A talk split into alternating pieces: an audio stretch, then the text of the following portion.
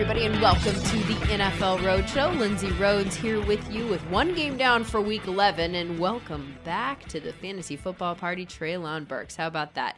13 games left in week 11, eight in the early window, three in the afternoon a Los Angeles based Sunday night football game that is giving me massive FOMO. Wish I was going to Chargers Chiefs. I am not. Then on Monday, it's Niners Cards in Mexico City, and we still don't know who's going to be playing quarterback for Arizona in that game. Cliff Kingsbury says that Kyler Murray's hamstring has come a long way, but he's going to be a game time decision. If he can't go, Colt McCoy should be next man up but he's been on the injury report this week too with a knee injury. So considering it's a Monday game, you might need to back yourself up twice at this position just to be safe. Go out and maybe grab Trace McSorley also. That said, it's not a great matchup for any of those quarterbacks, San Francisco allowing just 13 points per game to the position.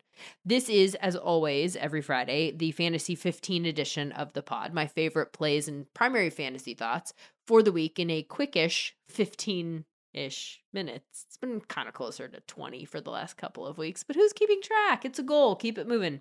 Anyway, before I get to that, I always like to put on your radar the point totals um, that are particularly relevant in fantasy in terms of trying to predict touchdown scores or game environment.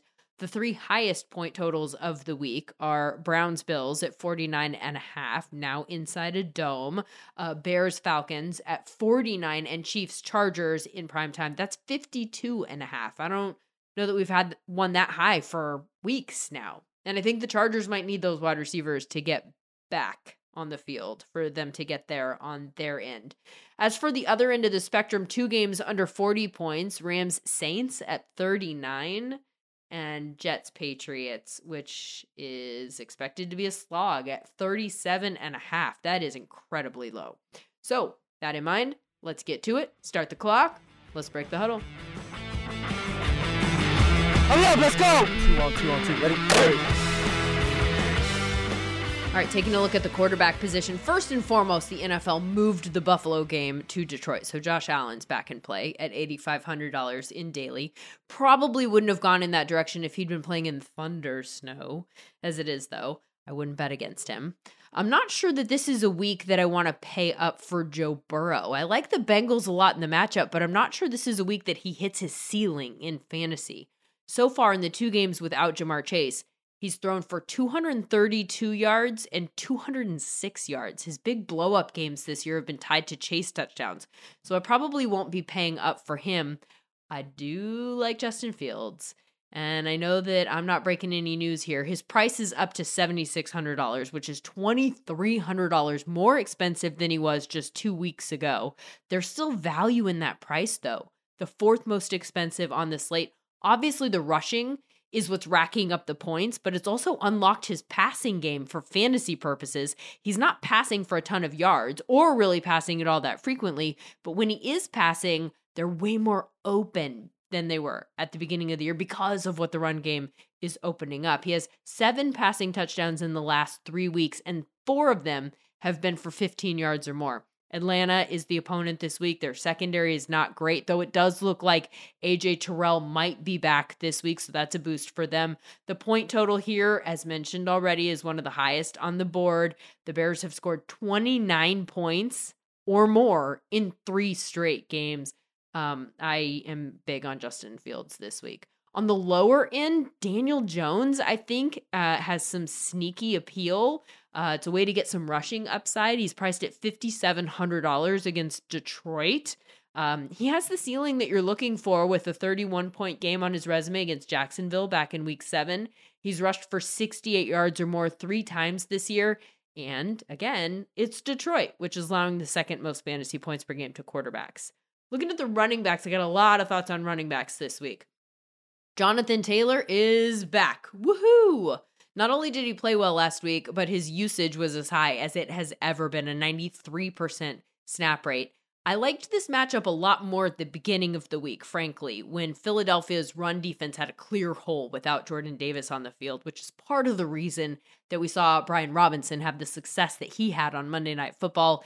Eagles without Davis on the field were giving up about two yards per carry more on the ground. But then Howie Roseman went out and signed Linval Joseph and Ndamukong Suh this week. And while neither of them is who they once were, their ability to rotate them in kind of changes the game. So while I will definitely play Taylor in season long, I'm less motivated to pay up for him in daily at $7,800. Also, and don't hate me, I would like to see him do what he did last week against a non Raiders defense before I go all in because they're a mess. Alvin Kamara. I'm kind of out on Kamara for DFS. His rushing volume's been split in half these last few weeks, and they're not throwing to him in the passing game either. Plus, he's got the Rams, who are a tough matchup for every running back not named Christian McCaffrey. Dalvin Cook is the second most expensive running back on the slate at $8,000. And normally I wouldn't go for that for him, but I kind of think it's a Dalvin Cook week. The last two teams to play the Cowboys uh, the Bears and the Packers, have gone all in on the run and they've scored 29 and 31 points as a result. And sure, you could argue that those two teams needed to go all in on the run for obvious reasons, but I think we saw in their success sort of a blueprint to neutralize Micah Parsons' ability to get to the quarterback, which is massively important to the Vikings as Cousins splits when under pressure and not under pressure are Zach Wilson esque. Completes 42.9% of his passes under pressure, 74% when the pocket is clean. Related, but not relevant to this week, Geno Smith, number one in completion percentage when clean and number one when under pressure. Doesn't phase him at all. Anyway, back to Cook. Demarcus Lawrence is also questionable for that game for the Cowboys. He's dealing with a foot injury that he thinks might be a fracture. They're saying he's going to play, but something that could affect that game. Dalvin Cook, by the way, RB10 on the year in points per game. Eight of the names ahead of him, not even remotely surprising. One of them is, though, and I feel like it's worth pointing out Rhamondre Stevenson is RB9. One of, if not the biggest fantasy values this year with an ADP around 100. RB36 is where you took him in drafts. How about that? He's turned into a must start week in and week out in season long, thanks to a massive role in New England's passing game. He has the sixth most catches for a running back. He's throwing what we think about New England running back usage out the window with a 66% snap rate. That's the highest for a Patriots back since at least 2012 by like 11%. His matchup is not great this week. The Jets have been tough, but he did prove a couple of weeks ago that he could handle them with 72 yards receiving on seven catches and 71 yards rushing on 16 carries. He also offers some value at $6,700, $2,200 cheaper than Saquon, who's the most expensive running back on the slate, and obviously a very good play also against the Lions, who just gave up 250 rushing yards to the Bears. Ekeler's not on the main slate, but I want to mention him because he's coming off a down game for him 13.3 points against San Francisco. He was RB 17 in week 10. This week he's got Kansas City. They've allowed the second most receptions to running backs. Obviously, that is his jam. I expect a big bounce back game for him.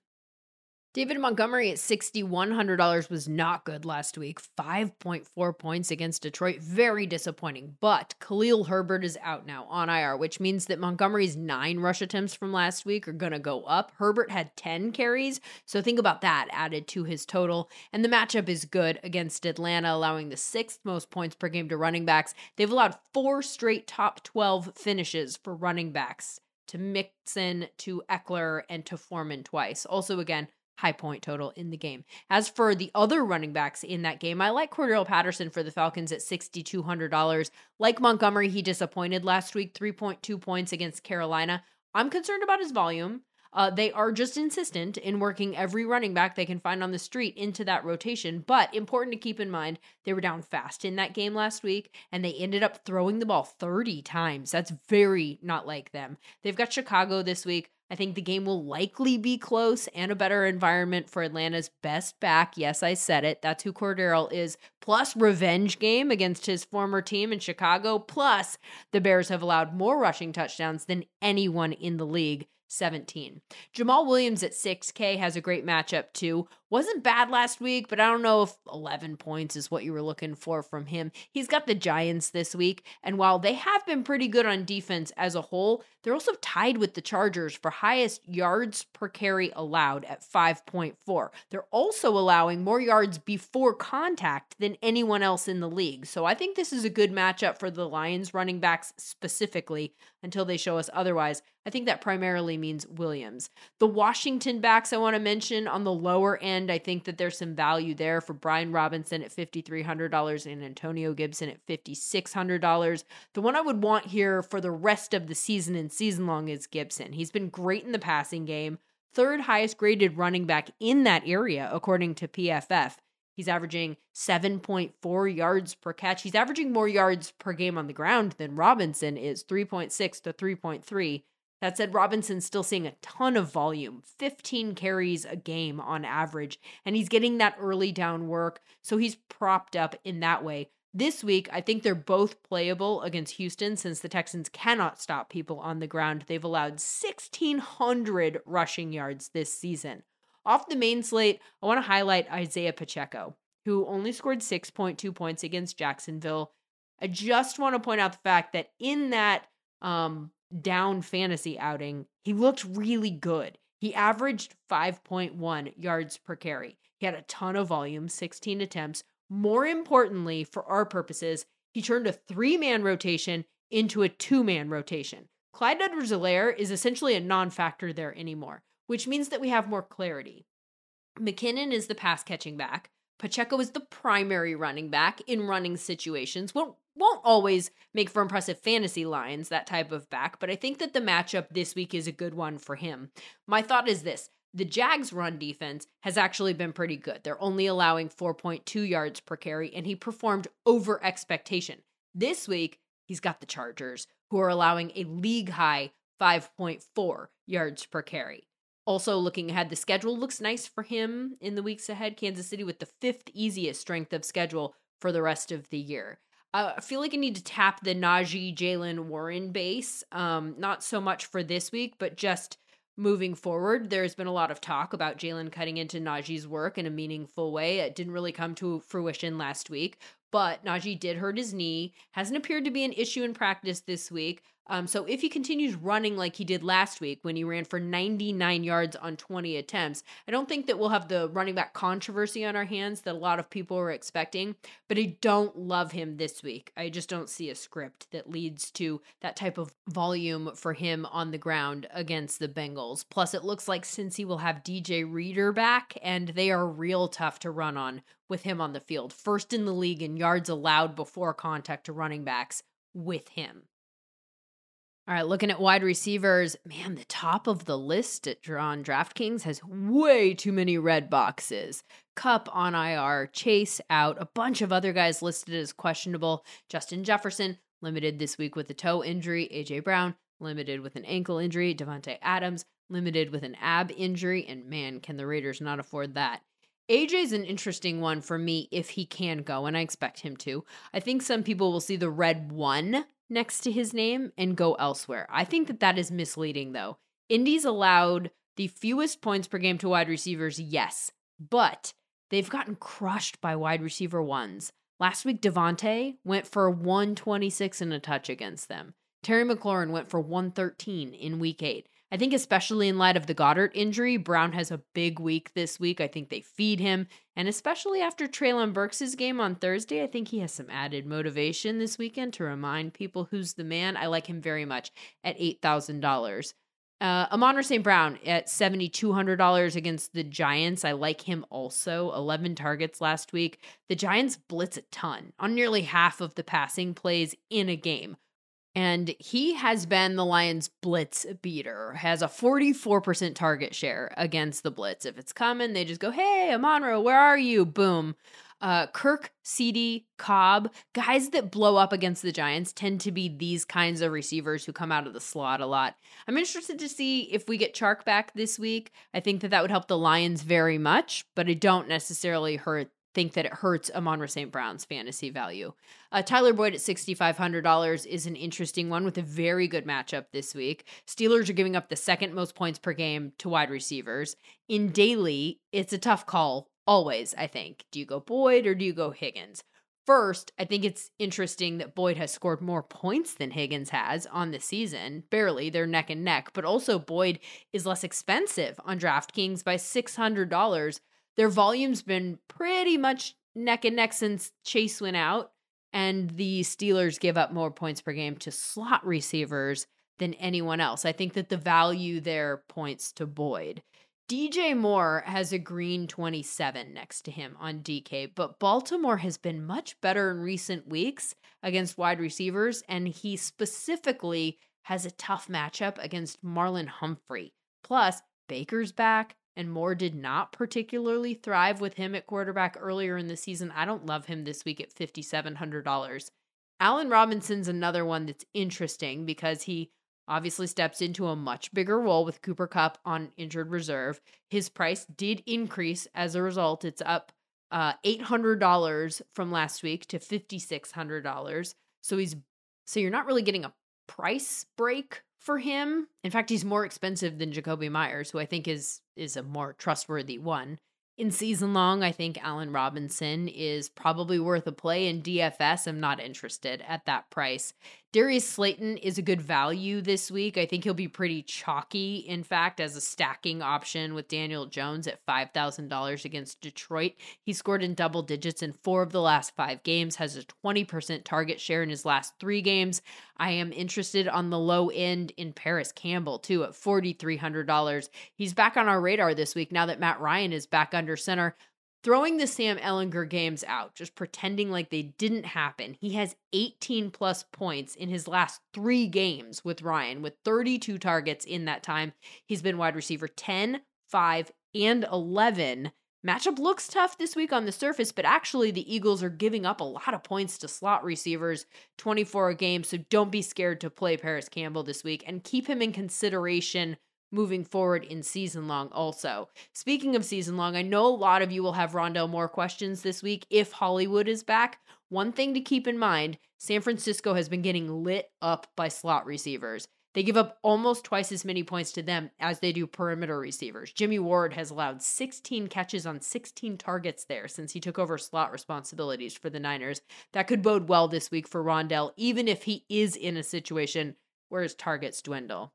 Looking at the tight end position, um, and I gotta mention Arizona, as I always have to mention Arizona. Which tight end is playing Arizona? Well, this week, it's a really good one George Kittle. It's a Monday game, so he's not on the main slate, but I think it's going to be a big week for him. I also like the other tight end in that game. Um, and I might be going out on a limb with this one, but I think that Trey McBride taking over for Zach Ertz is a sneaky good pickup. And maybe I'm wrong, but I actually targeted him over some other more obvious tight ends this week on the waiver wire because I think it just makes sense for him to step into Ertz's role. Unlike the situation in Philadelphia, which I'll get into in just a second, he is a guy who has the skills to take over. Remember, they used their highest draft pick on him last spring. He was the highest tight end taken in the draft. He was the Mackey Award winner. I think he steps into Ertz's role and they target him when the situation calls for it. I don't think that the tight end usage there will change because he's the guy that is waiting in the wings. I don't feel that way about the tight ends in Philly. I don't think they have anyone like Goedert on that roster. They've got Stoll, who's a blocking tight end. They've got Calcaterra, who is more of a pass catching tight end. If they could blend the two, I think you'd have a plug and play asset, but obviously you can't do that. In fact, I'm a little bit concerned, very interested to see what the offense in general looks like without Goedert on the field as a guy who could pull a defender out of the box on RPO plays. I think the trickle down from the loss of him has the potential to be big for Philadelphia.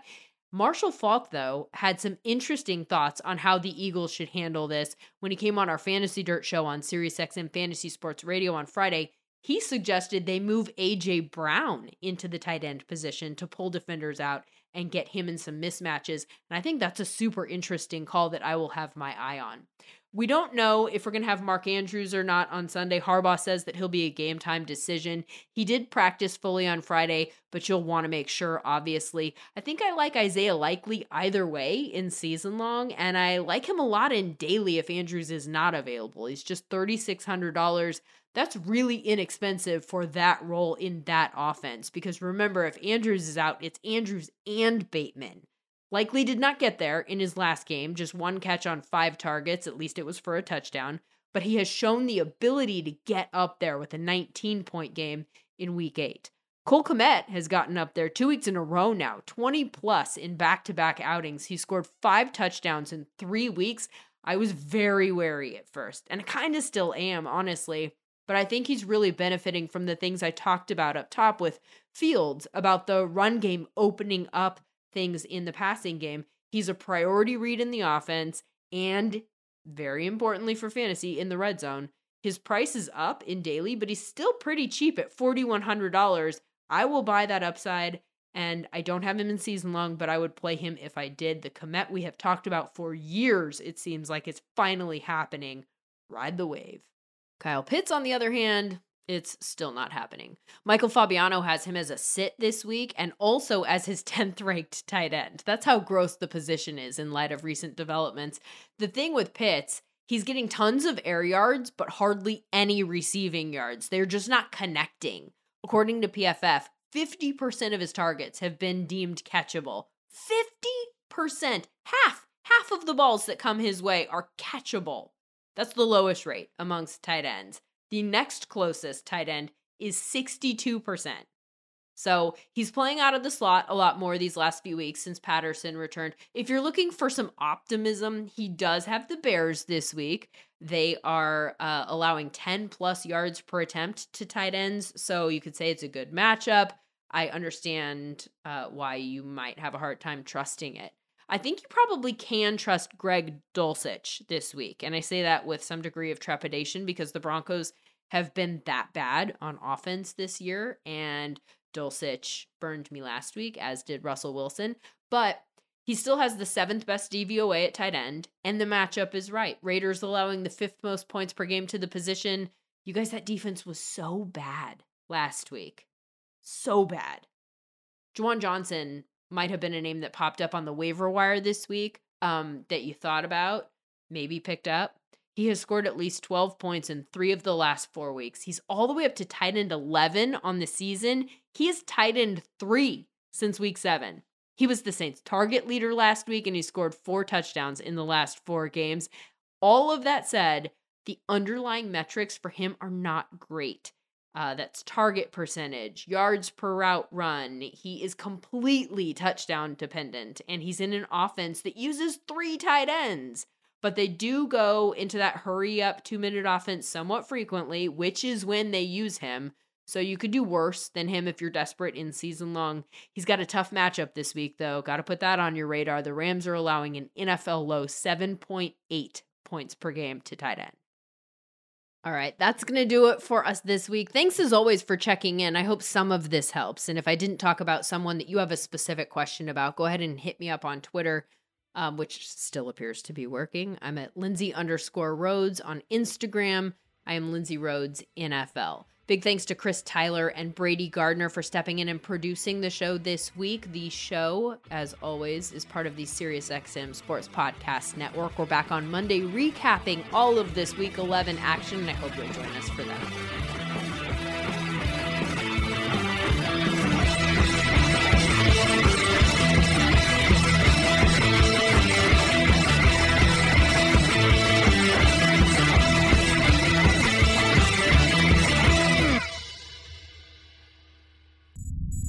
SiriusXM podcasts.